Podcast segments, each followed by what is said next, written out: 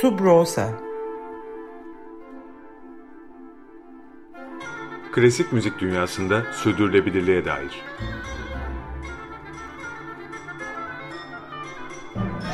Hazırlayan ve sunanlar Zafer Yenal ve Yaren Eren Budak.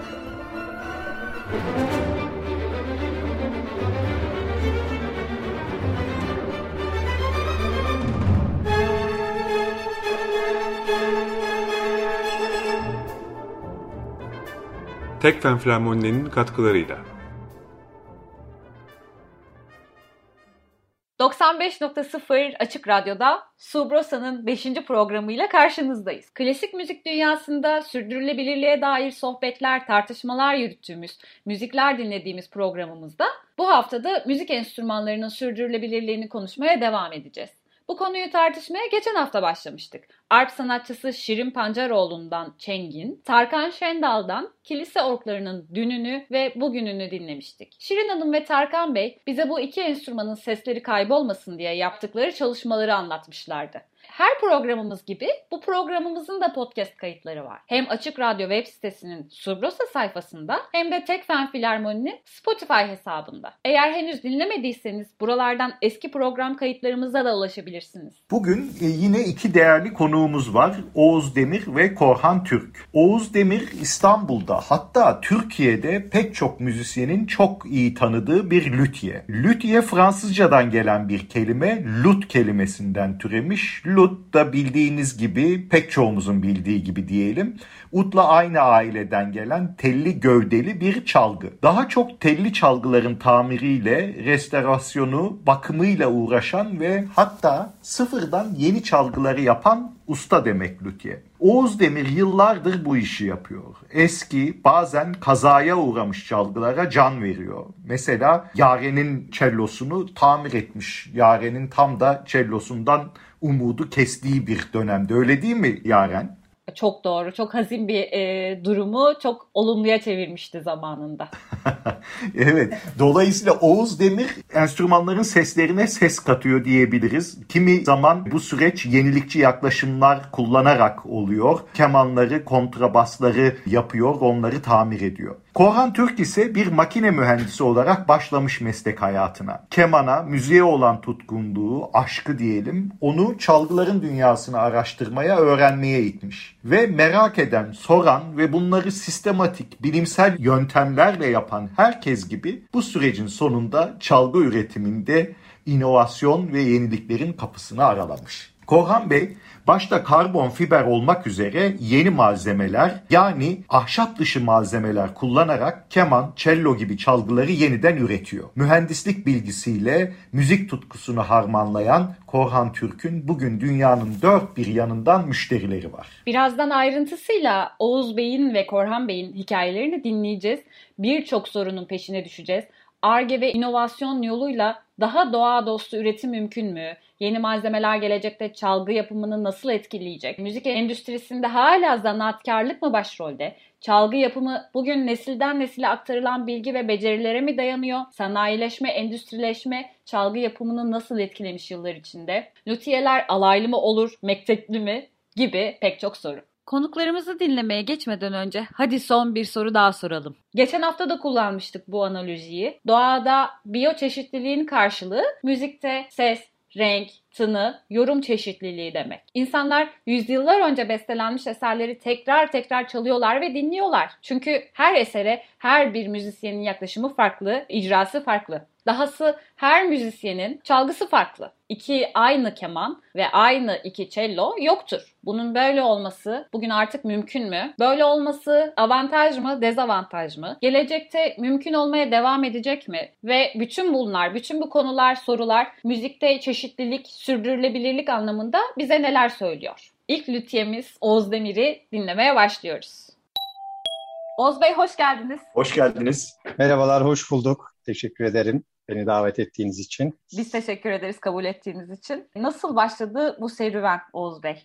Ee, Bu serüven aslında şöyle ilk önce müzikle başladı. Daha sonra e, Teknik Üniversitede İstanbul Teknik Üniversitesi Konservatuvarı Çalgı Yapım bölümüne girmemle serüvene de başlamış oldum. Orada yaylı çalgılar üzerine eğitim gördüm. Sonra oradan mezun olduktan sonra işte özel atölyemi açarak bugüne kadar geldi. Yani bir e, yaşam biçimi haline geldi aslında bir e, meslekten çok. E, günümüzde luthiyeliği nerede görüyorsunuz? Sürdürülebilir bir meslek mi luthiyelik? Bizim seri üretim dediğimiz işte endüstriyel üretimden daha farklı bir noktadayız biz. Ee, bir konser sazı yapıyoruz ve onları restore ediyoruz. Yani müzik var oldukça lüthiyelik var olacak. Ama e, tabii ki e, zaman içinde bunlar e, çeşitli değişimler ve dönüşümler kazanıyor bu meslekte. Bilimsel bir takım aletlerle artık ölçülebilir duruma getiriyoruz bunu. Aslında yok olan bir meslek değil e, ama biraz talep az. O yüzden e, belki e, yeni gelen gençlerin bu mesleği biraz daha iyi tanıması gerekiyor. Tanıdıktan sonra e, bu mesleği e, çok seveceklerinden eminim. Talep az dediğinizde e, bu konuya ilgi gösteren gençler yok diyorsunuz. Yani e, e, enstrüman restorasyonuyla ilgilenen gençler az diyorsunuz herhalde değil mi? Yanlış mı anlıyorum? Evet, bir mesleği tanımıyorlar. Yani bu işi tanımıyorlar. İki, aslında en büyük sorunlardan biri çok uzun zamanda ustalık kazanılan bir meslek olduğu için şimdiki gençler hemen sonuç istiyorlar. Bir an önce yapalım, olsun, bitsin. Oysa ki bu çok tecrübelerden geçerek olabilecek bir meslek. Bir de birçok disiplini bir arada barındıran bir meslek zaten. Nedir bu disiplinler? Hangi disiplinleri bir araya getiriyorsunuz aslında? E, bakın akustik var, işin içinde kimya var, konstrüksiyon e, üretiyorsunuz. Yaptığınız bir enstrüman yaklaşık 300-400 yıl baz alarak bir enstrüman yapmaya çalışıyorsunuz. Yani çok iyi bir teknik çiziminiz olması gerekiyor. İyi bir marangoz olmanız lazım. Çünkü ağacı iyi tanımanız lazım. Bunların hepsini birleştireceksiniz ve bir ses çıkartacaksınız. Bir ses üreteceksiniz. Dolayısıyla bu yol o yüzden biraz uzun bir yol, meşakkatli bir yol. Onun için biraz uzak duruyorlar sanki. Oğuz Bey siz yenilikçi malzemelerle de enstrüman üretiyorsunuz. Bu yenilikçi malzeme denemenizin temelinde acaba sürdürülebilirlikle, daha doğa dostu olmakla ilişkili bir motivasyon var mı? Benim düşünceme göre doğadaki her şey ses verebilir ve her şey sestir aslında. Her şeyin temelinde bir sinusoidal bir dalga var ve her şey titreşebilir. En çok beni ilgilendiren konu bu endüstriyel enstrümanlarda sürdürülebilirlik biraz zor oluyor. Neden zor oluyor? Çünkü kullanılan tutkallar, orada kullanılan vernikler ve kullanılan malzemeler sadece bir seferlik ya da belli bir dönemlik kullanılıyor. Dolayısıyla o kadar çok ağaç israfı oluyor ki orada. Yani bunun yerine daha kompozit, e, daha doğa dostu, daha farklı malzemeler kullanabiliriz. Dolayısıyla ağaçların aslında bu kadar şey için bence biraz israf oluyor.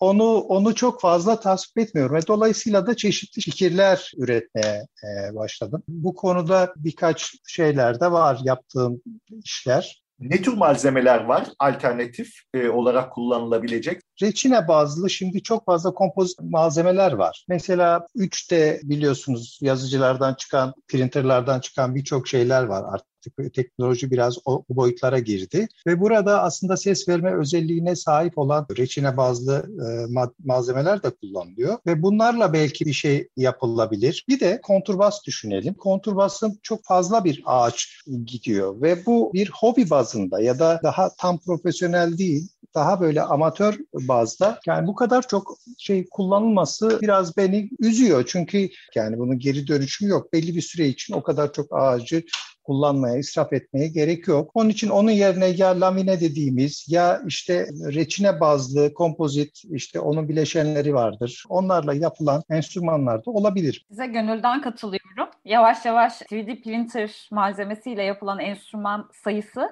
ve bunların çeşitliliği de artıyor aslında. Yani daha önceden e, aşina olmadığımız yepyeni enstrümanlar, yepyeni e, tınılar ortaya çıkıyor bu sayede. Teknolojinin de e, gelişmesiyle ve aslında belki de hala ağaç kullanarak e, enstrüman yapmak 21. yüzyılda sizin gibi herkesin gözden geçirmesi gereken bir pratik haline geldi. Evet, doğru söylüyorsun. Ben de ondan bahsediyorum. Biraz daha burada farkındalık oluşturulmalı. Çünkü ben mesela şeye Galata'da dükkanlara gittiğimde yani o kadar çok enstrüman var ki bunlar e, yani bir yıl kullanıp ondan sonra ne olacağı belli olmayan enstrümanlar. Şimdi bu kadar çok enstrüman için bu kadar çok ağaç biraz israf gibi geliyor.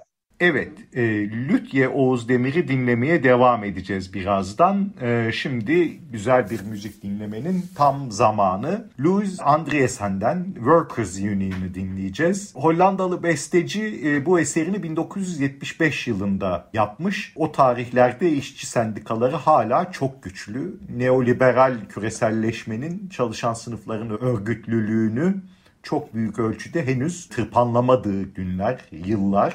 Yine e, bu bestecinin Andreesen'in özelliği kendi deyimiyle çağdaş müzik aleminin muhafazakarlığına gıcık olması diyelim ve e, bunun sonucunda daha radikal alternatif formlara yönelmiş olması. Bir yandan alternatif formlara yönelirken yani kompozisyon açısından bir form yeniliğine giderken bir yandan enstrümantasyon konusunda da yeniliklere gitmiş. Pek alışık olmadığımız enstrüman topluluklarına yönelik müzikler yazmış. Birazdan dinleyeceğimiz Workers Union'da bunlardan bir tanesi. Bir keman için ya da bir orkestra için ya da bir kuartet için yazılmış değil, yüksek sesli çalgı toplulukları için yazılmış bir yapıt bu. Workers Union'ı daha doğrusu oradan kısa bir bölümü California Ear Unit'ten dinleyeceğiz. Buyurunuz. 95.0 Açık Radyo'da Subroza programına devam ediyoruz. Ee, Louis Andreassen'den Workers Union'ı dinledik biraz önce. Dikkatli dinleyicilerimiz Workers Union'ın katı, ritmik, köşeli ses dünyasında belki de bir fabrikada hararetle ve disiplinle çalışan işçilerin gücünü anımsamış, orada durmadan çalışan dişlilerin, birbirine çarpan, sürten ağır makinelerin, çarkların seslerini işitmişlerdir. Programımızın bu bölümünde Oğuz Demir'i dinlemeye devam edeceğiz. Ee, Oğuz Demir konservatuvarda bu işin eğitimini alarak başlamış Lutyeli'ye. Biz de biraz araştırdık. Ee, Türkiye'de 20 küsur konservatuvar var. Ee, yani e, müzik de dahil farklı sanat dallarında eğitim ve lisans derecesi veren yüksek okullar bunlar. Anadolu Üniversitesi, Ege, İTÜ, Mimar Sinan gibi üniversitelerde bu okulların aynı zamanda çalgı yapım bölümleri de var. Bu çalgı yapım bölümlerinin kontenjanları yaklaşık 10-12 kişi kadar ve buralara da tabii yine özel yetenek sınavları ile giriliyor. Ee, bu bölümde ağaç teknolojisi, cila yöntemleri, müzikal enstrüman tasarımı, restorasyon gibi teknik derslerin yanında piyano teknik bilgisi ve akort, mesleki İtalyanca, müzik dinleme kültürü gibi daha kültürel dersler de veriliyor. Sözü daha fazla uzatmadan Oğuz Demir'i dinlemeye devam edelim. Peki Oğuz Bey, mesela biz hep okuruz işte palmiye yağı üretilsin diye e, özellikle Doğu Asya'da acayip orman israfı oluyor. Gene keza baktığınız zaman kahve üretimi çok sorunlu bir e, üretim dalı. E, daha çok insan daha çok kahve içtikçe ondan sonra doğaya e, aslında ciddi zararları olan bir takım kahve plantasyonları dünyanın hemen her yerinde kendini gösteriyor. Burada mesela müzik sanayinin ya da müzik aletlerinin evet. Çalgıların yapımında özellikle böyle e, varlığı tehlikeye giren bir ağaç türü var mıdır e, böyle bildiğiniz? Ya da bir takım malzemeler olabilir. İşte hayvanlarla ilgili belki e, hayvansal malzemelerin kullanıldığı. E, buralardan bize örnekler verebilir misiniz? Genel dünyada çevresel sürdürülebilirliğe dair bir takım kaygıları bizle e, paylaşır mısınız? Tabii ki. Mesela e, arşi yapımında kullanılan Fernamburg ağacı, tropikal bir ağaç. Mesela yok olma tehlikesinde bu ağaç. E, izin verilmiyor zaten çıkmasına gelmesine. Ha, onun yerine şimdi kompozit işte karbon alışımlı birçok şeyler deneniyor. Mesela akça ağaç yaycı sazların e, yapımında kullanılan temelini oluşturan e, akça ağaç en iyi Orta Avrupa akça ağacından yapılıyor. İyi ses verme özelliği ve estetik, estetik olarak da görsel olarak da çok önemli bir ağaç. Şimdi orada e, neredeyse tükenmek üzere akça ağaç. Akça ağaç her yıl geçe e, sıkıntı bulmakta sıkıntı çekiyoruz. Fiyatları artıyor. Ama bu konuda bu endüstriyel konuda Çin e, gelip bütün e, oradaki ülkeleri domine edip bütün ağaçları alıp işte böyle e, bu tarz e, endüstriyel e, enstrümanlar yapıyor. Yakında onların da sıkıntısı çekilecek. E, Ladin ağaçları yine öyle. Yani çok fazla ağaç aslında yok giderek abonoz ağacı keza öyle yine tropikal ağaçlar çok zor durumdalar. Yani bu taraftan baktığımızda aslında bu kaygıların e, gerçekliği de ortaya çıkıyor. Yani konu çok çok dramatik bir yere çoktan geldi dayandı bile. Peki genç yeteneklere bu konuda ne önerirsiniz? Bir genç e, müzisyen bir enstrüman dükkanına ya da size geldiğinde genelde işte gövdesi şu ağaçtan olsun, sapı bu ağaçtan olsun diye e, önerilir. Bu iş nereye gidecek sizce? Ee, yani bu artık yavaş yavaş mesela e, abonoz yerine daha kompozit işte karbon ona e, yakın ağaçlar kullanılacak. Kullanılıyor da şeylerde itiraz etmeyecek çalan kişiler. Çünkü bunları standartize edebiliyorsunuz da. O çok önemli bir şey. Mesela ölçebiliyorsunuz. Yani bilimsellik biliyorsunuz. Ölçüden sonra başlar. Ölçülebiliyorsa bilimseldir bu. Bunlar daha kolay aslında bize cevap veren şeyler. Çalgı yapımcılar için bunların bir zorluğu yok. Örneğin kulaklar, aksesuarlar çeşitli şeylerde kullanılabilir. Şunu tavsiye ediyorum.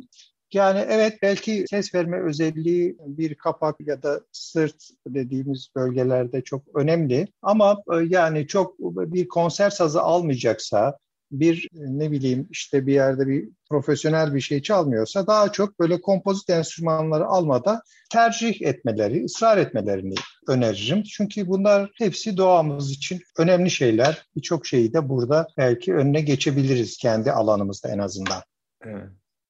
Siz yıllardan beri bu işin içindesiniz ee, ve e, eminim siz de çalıyorsunuz. İyi bir lüthiyenin iyi bir icracı olması da gerekiyor mu? Ya da iyi bir icracı olmak lüthiyelik niteliğinin yükselmesi anlamında bir etkisi olur mu? Ne diyorsunuz? E, evet tabii ki etkisi var. Yani belli bir noktaya kadar çalmış olması gerekiyor ki bizim e, eğitimimizde ilk 4 yıl, 5 yıl e, mutlaka zorunlu bir enstrüman çalma dersimiz vardı. Hem bir teknik açısından bir enstrümanın zorluklarını ve nerelerde neler yapabileceğini tespit etmek hem de o aranan tonu, sanatçının istediği tonu anlayabilmek için onu çalmak gerekiyor belli bir noktaya kadar. Evet, tamam çok bir konser çalgıcısı ya da konser e, sanatçısı olmasa da ama bir noktada çalması gerekiyor. E, bu enstrüman yapım pratiği çok uzun yıllar, çok çok uzun e, asırlar belki de usta çırak ilişkisiyle yürüdükten sonra şimdi yavaş yavaş okullaşma başladı. Siz de yine bir okul çıkışlı e, yapımcısınız. Nasıl görüyorsunuz Türkiye'de enstrüman yapımı eğitimi veren kurumları? Teknik üniversitede ben de bir e, 4 yıl, 5 yıllık bir hocalık yaptım. Ama şu var yani bunlar üniversite bünyesinde olmuyor. Bunlar akademik olması gerekiyor. Yani evet e, bir üniversite olmalı ama bir usta çırak ilişkisi de olmalı. İkisi birlikte yürüyebilecek bir sistemin olması gerekiyor. Öğrencinin dersi oluyor. Keman yapım atölye dersi. 40 dakika ya da işte 2 saat olsa işte 2 saatte çocuk kendini hazırlayacak, aletlerini bilecek, enstrümanın başına geçecek. Tam e, bir şeyler yapmaya başlarken zil çalıyor, başka bir derse giriyor, kültür dersine giriyor. Şimdi burada tabii çok verim olmuyor. E, dolayısıyla bunun hem usta çırak ilişkisi hem de akademik eğitimin ikisini birlikte verilmesi gereken bir eğitim olması gerekiyor. Ben çok fazla böyle faydalı olduğunu düşünmüyorum bu eğitimin. Okul dışında da eğitim veriyor musunuz? Var mı çıraklarınız? e, tabii gelenler var, merak edenler, soranlar, onlar var onlara yardımcı oluyorum. Kim merak ediyorsa kapımız açık, buyursunlar. bildiğiniz her şeyi öğretiyor musunuz onlara yoksa kendinize sakladığınız şeyler de oluyor mu? Tabii ki her şeyi öğretiyorum. Öğretiyor Yeter ki soru sormasını evet ya bizde şöyle bir e, şey var. Önce e, ne alacağını e, bilip bir hazırlık içinde geldiği zaman o bizi heyecanlandırıyor. Çünkü aktaracağınızı düşünüyorsunuz. Ama hazırlıksız işte merak ediyor. Sadece bir merak işi değil bu. Aynı zamanda belli bir yolun da gidilmesi gerekiyor ki orada bir iletişim kurasınız. Orada o biraz kısa sürüyor o dönem. Yani aslında ben çok istiyorum yani her şeyimle her şeyi vermeye hazırım da.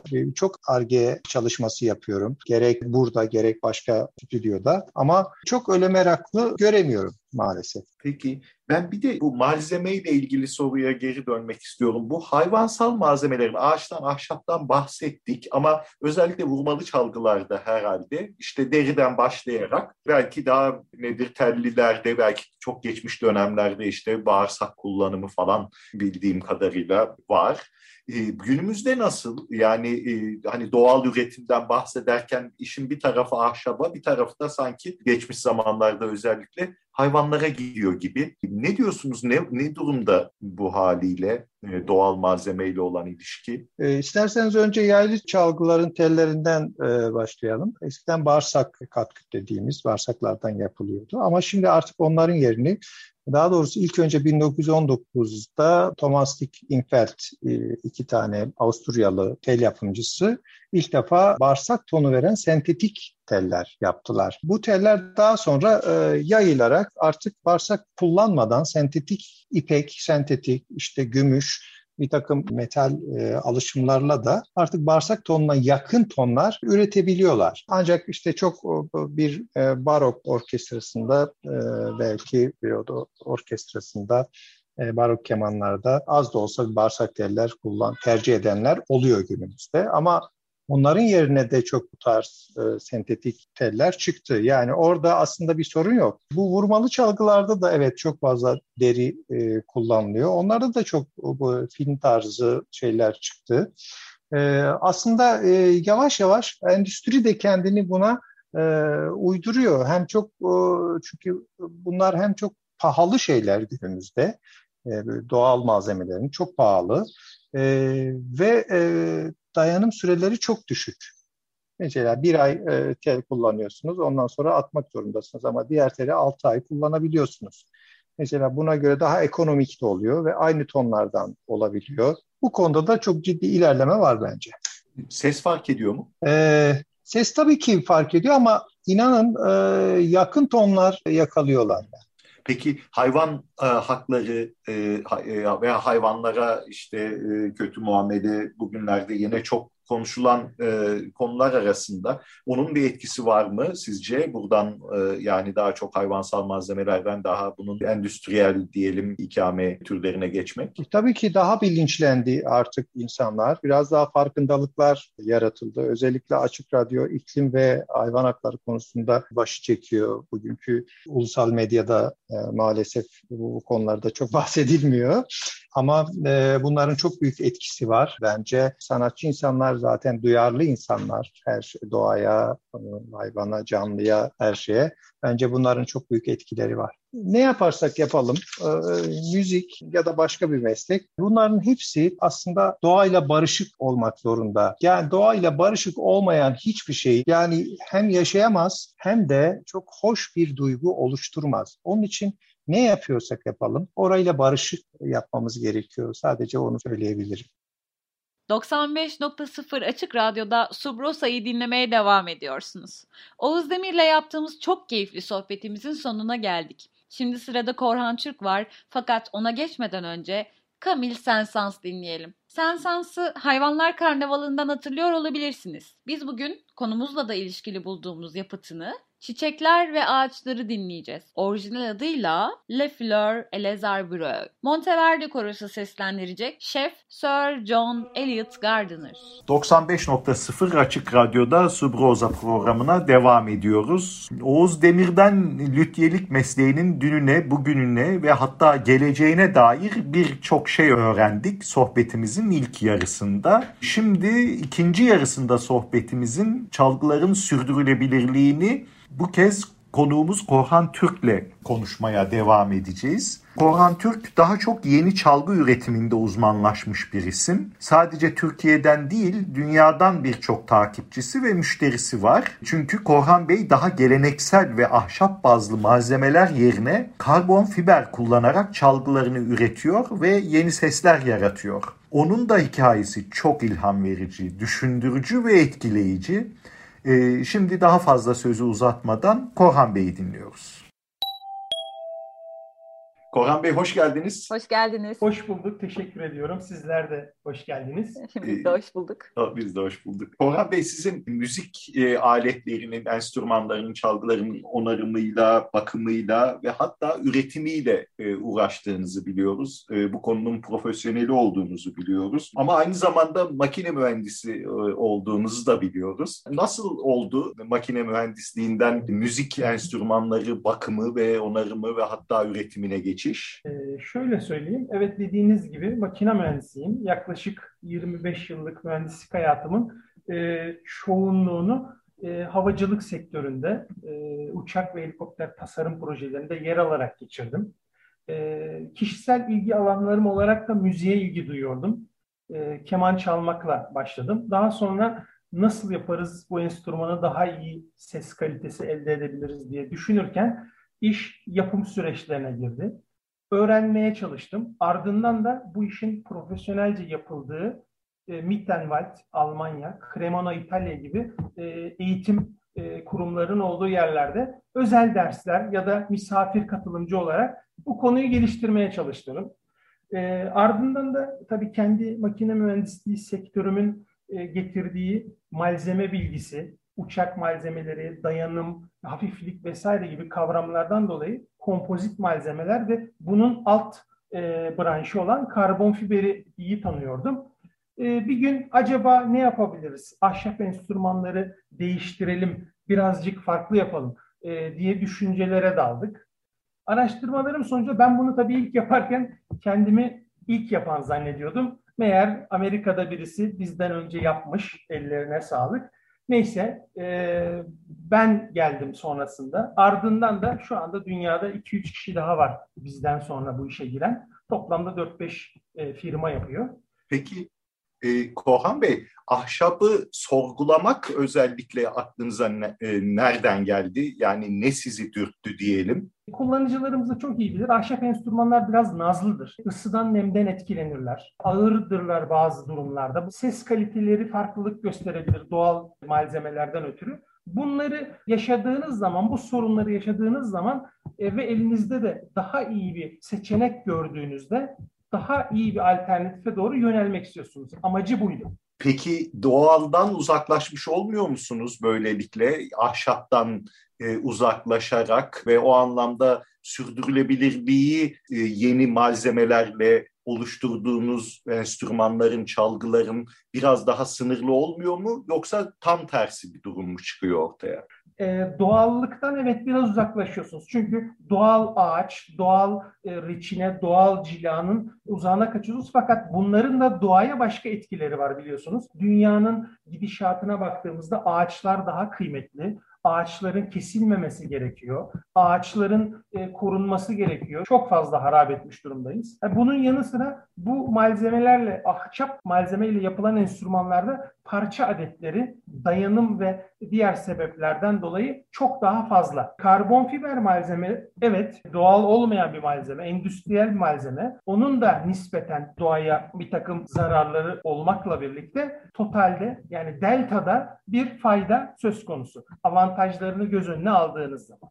Korhan Bey, karbon fiber kullanarak yaptığınız bu enstrümanlar kendilerine nasıl alanlarda yer buldular? Nasıl müzisyenler kullandı bu enstrümanları? Biliyorsunuz batı, klasik batı müziği olsun, gerekse de Orta Doğu ve Türk müziği diye ifade ettiğimiz dokuz ses sistemine sahip e, yerel müziklerimiz olsun. Bu kullanıcılarda e, ilgi ve e, kullanım alanı buluyor karbon fiber enstrümanlar. Çünkü her türlü ses kalitesini elde etmek mümkün. Ee, öncelikle arzu ederseniz ben karbon fiber, karbon fiber diyoruz. Bu e, malzemenin enstrümanlara uygulanmasıyla hangi avantajları elde ettiğimizi hızlıca bir geçmek üzere isterim. Bu avantajlara baktığınız zaman zaten e, kullanıcıların e, gerçekten e, bir avantaj göreceğini, bir deneme şansı vereceğine inanıyorum. Ki bunu yapan e, şeylerimiz, sanatçılarımız e, gayet güzel geri dönüşler vermiş durumdalar. E, özellikle baktığımızda karbon fiber malzeme e, çok e, yapısal olarak dayanıklı bir malzeme. Zaten havacılık, formüla, marin, spor sektörü gibi e, sektörlerde kullanılmaya başlandı ve yavaş yavaş günlük hayata e, giriyor. Dayanıklı olması şu e, sebeplerle bize fayda sağlıyor. Daha ince, ince yapabiliyorsunuz. Daha az e, malzeme e, ve parça sayısından üretebiliyorsunuz. Böylece toplam kullanılan malzeme azalmış oluyor. E, ayrıca bu dayanım farklı tasarımlara izin veriyor. Örneğin ahşap enstrümanlarda sırf yapıştırma yüzeyini arttırmak için kullanılan C köşeler karbon fiber enstrümanlarda gereksiz duruma düşüyor. Bu C köşeler zaten aslında sadece yapıştırma için e, kullanılan sese olumsuz etkisi olan ahşap enstrümanında dahi olsa sese olumsuz etkisi olan e, kısımlar. Bunları kaldırdığınız zaman otomatikman malzemenin kendi karakteristiği ve bu tasarımın yenilenmesi sayesinde malzemelerin parça sayısının azalması sayesinde tasarım daha güçlü ve daha performanslı hale geliyor. Aslında rezonans alanını genişletmiş oluyoruz değil mi? Tabii aynen öyle. Çünkü bütün müzikal aletlerde amacımız nedir? Tellerden bir şekilde e, vurarak ya da yay ile ürettiğimiz rezonansı kapaklara iletmek ve buradan doğal yüksek bir eko almak. Bunu da e, tasarım sayesinde sağlamış oluyoruz. Hı hı hı. Bir ikinci özelliği ki bence çok önemli özelliği karbon fiber malzeme ısıdan ve nemden daha doğrusu atmosferik koşullardan etkilenmiyor. Ahşap enstrüman kullanıcıları çok iyi bileceklerdir. Hava biraz nemli olsa, biraz sıcak veya soğuk olsa büyük sıkıntılar, akort sorunları yaşayacaklardır. Malzemenin termal e, uzama katsayısı ahşapta sorun teşkil edecektir. Karbon fiberde böyle bir sorun yoktur. İsterseniz güneşin sıcağında arabanızın 70 dereceye kadar varan e, bagaj sıcaklığında, isterseniz kışın eksi 30, 40, 50 derecelerde hiç problem olmadan, en ufak bir akort değişikliği olmadan kullanabileceksiniz. Ayrıca yağmurlu ortamlarda bile, nemli ortamlarda bile yine nemin etkilemediği malzeme olduğu için gayet faydalı bir hikaye vardı. E, Amerika'da yaşanan bir felaket sırasında bir karbon fiber e, sazcı karbon fiber çellosuna tutunarak deniz, evet, denizde yüzmüştü gibi bir efsane. evet.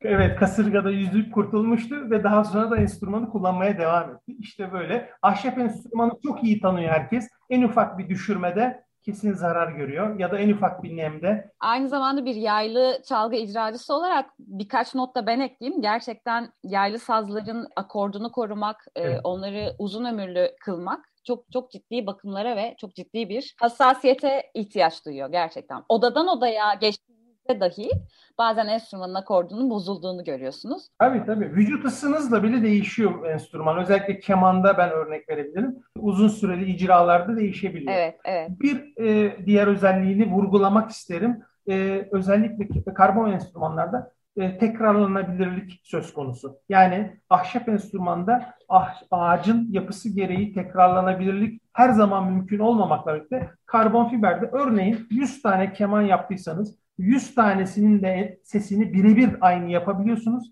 ya da 100 tanesinin de sesini bir, birbirinden farklı yapabiliyorsunuz. Ses kalitesini ve tonları değiştirebiliyorsunuz. 95.0 Açık Radyo'da Subrosa'ya devam ediyoruz. Korhan Türk'le yaptığımız sohbetimizi dinlemeye devam edeceğiz. Şimdi yeniden müzik dinleyelim. Finlandiyalı besteci Rotavara'nın Cantus Arcticus adlı yapıtından bir bölüm dinleyeceğiz. Kuşlar ve orkestra için konçerto. İkinci bölüm Melankoli. Bu bir elektroakustik yapıt. Rotavara'nın kaydettiği Kuzey Kutup Dairesi yakınlarındaki kuş sesleri bu yapıtın önemli bir ses katmanı enstrüman ve ses malzemelerinde yenilikten, yenilikçilikten söz etmişken bu elektroakustik yapıtı çalmadan geçemezdik. Dünya premieri 1972'de yapılan eseri Leipzig Radyo Senfoni Orkestrası'ndan dinleyeceğiz. Şef Max Pomer.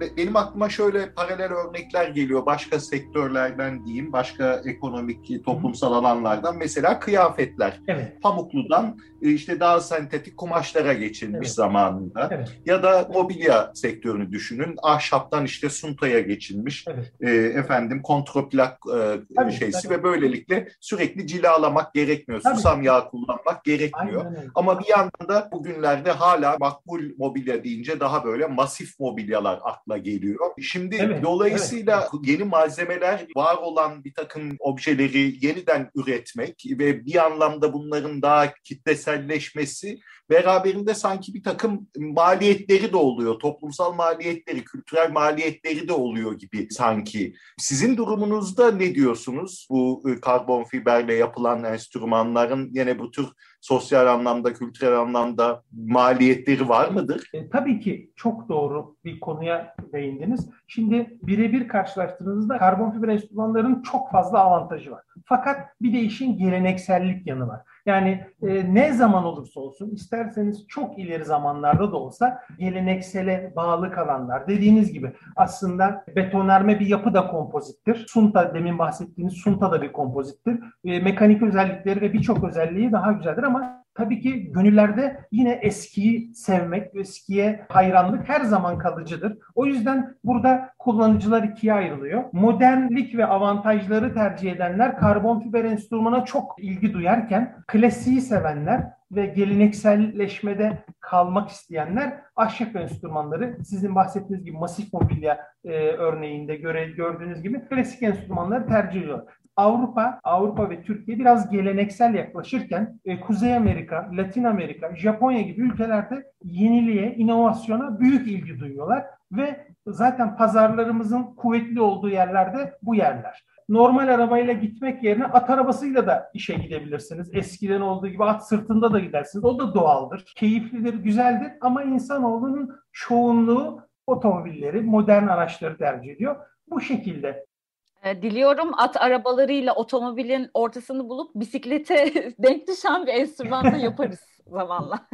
Çok güzel bir yorum oldu. Şey benim aklıma da şu geldi.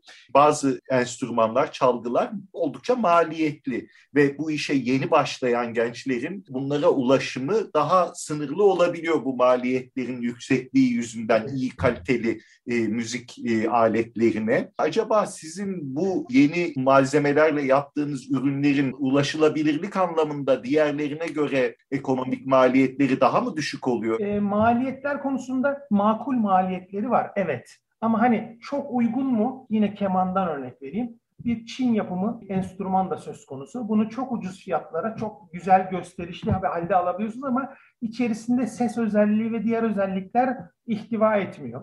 Ama bir yandan da çok iyi bir lüthiyerin çok iyi yapımı bir enstrümanı da tercih edebiliyorsunuz. Bunun da maliyeti çok yüksek. Şimdi karbon fiber malzeme yeni kullanılmaya başlandığı için biraz pahalı ama endüstriyel bir malzeme olduğu için ve ulaşılabilirliği daha pratik olduğu için e, maliyetler düşüyor. Artı bir ahşap enstrümanın yaklaşık yapımı bir ay kadar sürüyor. Ama endüstriyelleştiği için ve uygulama teknikleri pratikleştiği için bir karbon fiber enstrümanın yapımı bir haftaya düşebiliyor. Bu da sizde işçilik ve diğer maliyetleri göz önünde bulundurduğunuzda ciddi bir kazanım haline geliyor. 95.0 Açık Radyo'da Subrosa'nın sonlarındayız. Bugün Oğuz Demir ve Korhan Türk'le yaptığımız sohbetleri dinledik. Oğuz Demir ve Korhan Türk iki apayrı profesyonel arka plandan gelmelerine rağmen enstrüman yapımında sürdürülebilirlik ve yenilikçilik söz konusu olduğunu olduğunda bize birbirine kimi noktalarda çok paralel görüşler bildirdiler. Oğuz Demir, biz insanların acımasız müdahalesiyle sayıları hızla tükenmekte olan ağaç türlerine vurgu yaparken, Korhan Türk yeni nesil malzemelerin dayanıklılığına, uzun ömürlülüğüne değindi.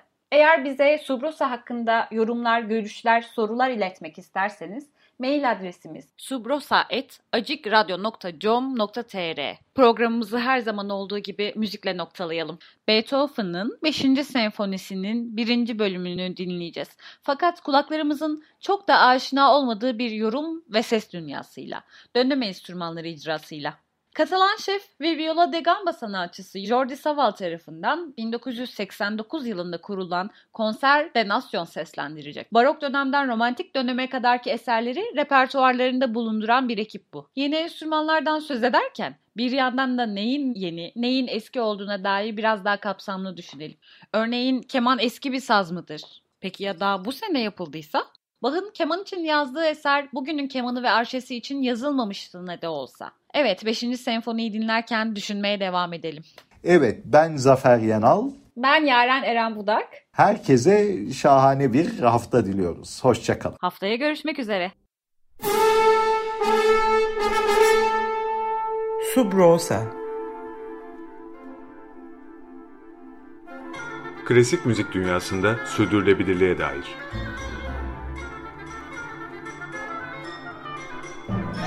Hazırlayan ve sunanlar Zafer Yenal ve Yaren Eren Budak.